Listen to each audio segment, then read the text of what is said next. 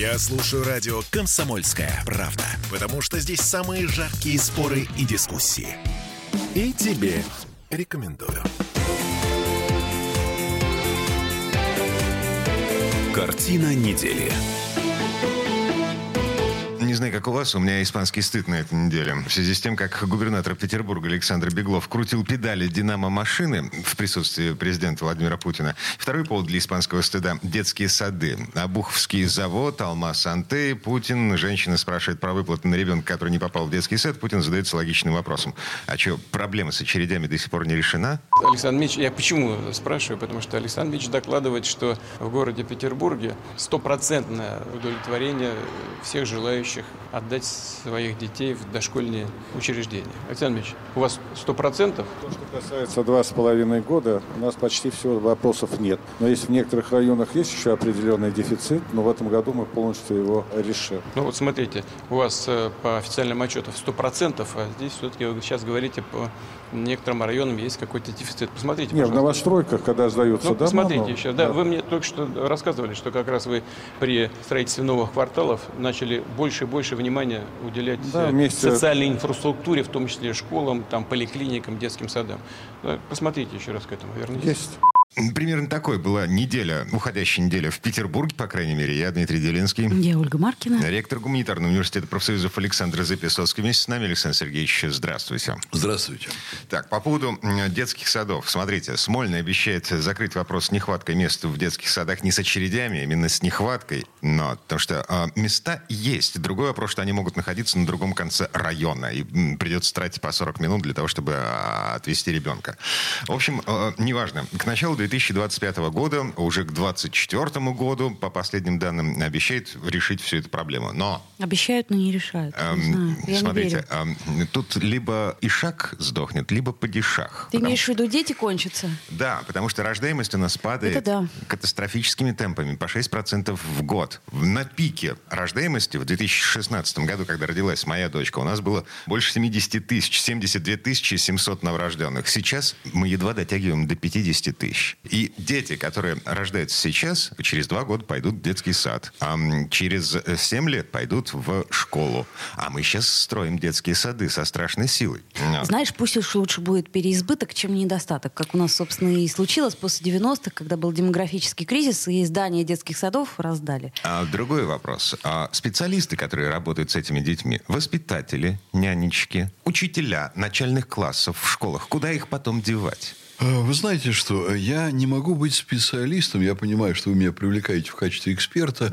Академик Российской Академии образования, на минуточку. Вот, но все-таки я больше занимаюсь проблемами, скажем так, старшеклассников и вот что идет после старших классов. Я хочу обратить ваше внимание, что есть сферы, которые для чиновников не являются удобными с точки зрения пиара. Но каждый раз, когда я сталкиваюсь с тем, что у нас в Петербурге происходит с социальной сферой, а мне, как ректору, все-таки довольно-таки часто удается получать информацию с самых разных сторон, я могу посмотреть на то, что происходит в социальной сфере, я хочу сказать, что у общества, конечно, нет такого системного представления ни о работе там, страны в целом в этой сфере, ни о работе нашей мэрии Смольного, ни о работе районных администраций. Но когда я с разных сторон смотрю, я вижу, что идет огромная работа. Она идет огромная. Слушайте, по самым разным направлениям. Александр Сергеевич, смотрите, вот сейчас для меня, как для обывателя, все это выглядит как затыкание дыр. У нас был демографический спад в 90-е, мы позакрывали детские сады и школы. У нас был демографический подъем в нулевые, в 10-е годы мы со страшной силой начали строить детские сады и школы. Специалистов не хватает, в классах учатся по 40 человек. Что будет дальше? Мы снова уходим в демографическую яму, мы опять будем закрывать детские сады и школы. А что вы ожидали? Мы ушли от социализма с его плановой системой. И вся страна согласилась вроде бы с помощью выборов, что это хорошо и надо уходить от плановой системы, что рынок все отрегулирует, что рынок это панацея от всех бед. Сейчас, между прочим, я смотрю, как вот у нас в Академии наук академик Тасунян проводит каждую субботу такие чаепития, на которые приглашает крупных ученых. Я вижу, как 3 ультралиберала в ближайшую субботу там будут выступать на тему, что конкуренция на Западе, она растворяется, и она уступает место совершенно иным механизмам. А я-то про это все писал научные работы 15 лет назад. Теперь либералы со мной соглашаются. Понимаете, капитализма в том виде, который мы собирались построить 30 лет назад, вот наше общество куда-то бросилось что-то строить, его на самом Западе давно уже нет. Там есть плановое хозяйство и так далее. А мы оказываемся капиталистическим обществом в очень странной форме. Мало того, что у нас ушло планирование, у нас ушло вообще научное управление обществом. Вот коммунисты говорили, что мы должны поддерживать науку, мы должны строить все на основе науки. А теперь мы что, строить должны все на основе гороскопов? О том, что у нас с рождаемостью происходит, мы узнаем задним числом по статистике, которая публикуется уже после того, как люди в прошедшем году кого-то родили. Нет тех механизмов, которые были в советское время. Значит, социальную сферу будет лихорадить. У нас очень квалифицированные люди занимаются в городе вот этими вещами, но все равно то там вылезут какие-то углы, то там вылезут какие-то ямы и провалы. Это естественное свойство, естественное последствие нашего перехода к капитализму, который для нас оказался очень диким. Очень простой вопрос, Александр Сергеевич. Да. Юноше, обдумывающему житье, вот старшая школа, в педвуз или в педучилище стоит идти? Им будет чем заняться через 5 лет, когда они получат диплом о высшем образовании? Чем заняться будет точно, совершенно точно, потому что у нас в стране есть много мест, где в классах по 45 человек. Вот моя дочь учится, 9-летняя, в блестящей ленинградской школе. У них там чуть больше 30 человек в классе. И это тоже много. Она ходит в 4 классе. Это много. А если у нас в государственных школах будет по 25 или даже по 20 человек, наверное, все будет намного лучше. Безусловно. И государство совершенно не настроено урезать вот эти расходы на учителей. В Москве вообще учитель сейчас – это та профессия, которая может обеспечить человеку достойное существование. Там загрузки очень большие и дурью всякой, там статистикой, отчетами и так далее. И не очень много детьми.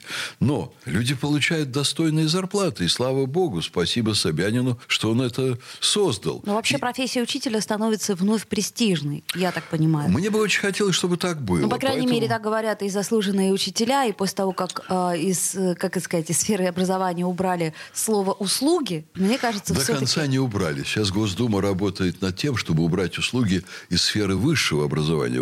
Я говорю сейчас про школьное, да. Правильно говорите, совершенно изменило, так сказать, общую концепцию. Я бы не боялся, что у нас будет много учителей, много детских садов. Уж только не этого. Много школ, да. Это не страшно. А вот идти ли в учителя юношам, обдумывающим житие, это вопрос, который зависит от состояния души человека, от его личных интересов. Понятно. Туда нужно идти только если ты любишь детей. По призванию. Большая часть выпускников педагогических вузов образца начала нулевых, например, по специальности не работала ни минуты. И очень жаль. Зачем они тратили государственные деньги? Именно Дмитрий, поэтому... не надо, я вас умоляю. Вот я ректор гуманитарного вуза, я закончил институт точной механики и оптики. Вот. Первые 4 года своей жизни занимался космическими войнами. И я совершенно не считаю, что вот это образование, этот род занятий мне чем-то мешают. Но, если вы позволите, я бы ваш вот такой строгий тон серьезных разговоров прервал бы легкомыслием некоторым. И что, анекдоты будем рассказывать? А вы знаете что? Вот мы подводим итоги недели, а я, если позволите, рассказал бы для меня анекдот недели. Так, это политический. Почти. Узнаем. После истории в Куршавеле там, с похождениями Собчака и Михеевой анекдот звучит так. И, кстати, он почему-то в академических кругах очень популярен. Идут по лесу Мальвина, Дюймовочка и Баба Яга. И друг с другом разговаривают. Уже сочетание такое смешное, да? Мальвина говорит, я самая красивая девочка на свете. Дюймовочка говорит, а я вот самая маленькая на свете. А Баба Яга говорит, а я самая страшная, я самая ужасная на свете. И они такие все гордые, каждая своим идут. Вот. И вдруг подходят к избушке. А на избушке написано «Дом правды». Так. Вот. Заходит туда Мальвина... И выходит вся в слезах. Эти спрашивают подруги, что такое? Она говорит: а вы знаете, я так расстроена. Оказывается, есть еще спящая красавица. Она вообще красивее меня. Тогда пошла Дюймовочка. Выходит вся в слезах и говорит: а оказывается, еще есть мальчик с пальчик. Он еще вот меньше меня. И пошла Баба Яга. Выходит изумленно, пожимает плечами и так недоуменно говорит: а кто такая Ксюша Собчак? Oh. Я так и знал. Этим все закончится. Какая милота. Да, ну я, конечно, имею в виду не внешность. Внешность женщин вообще критиковать нельзя, это недостойно. Я бы даже сказал, паскудно.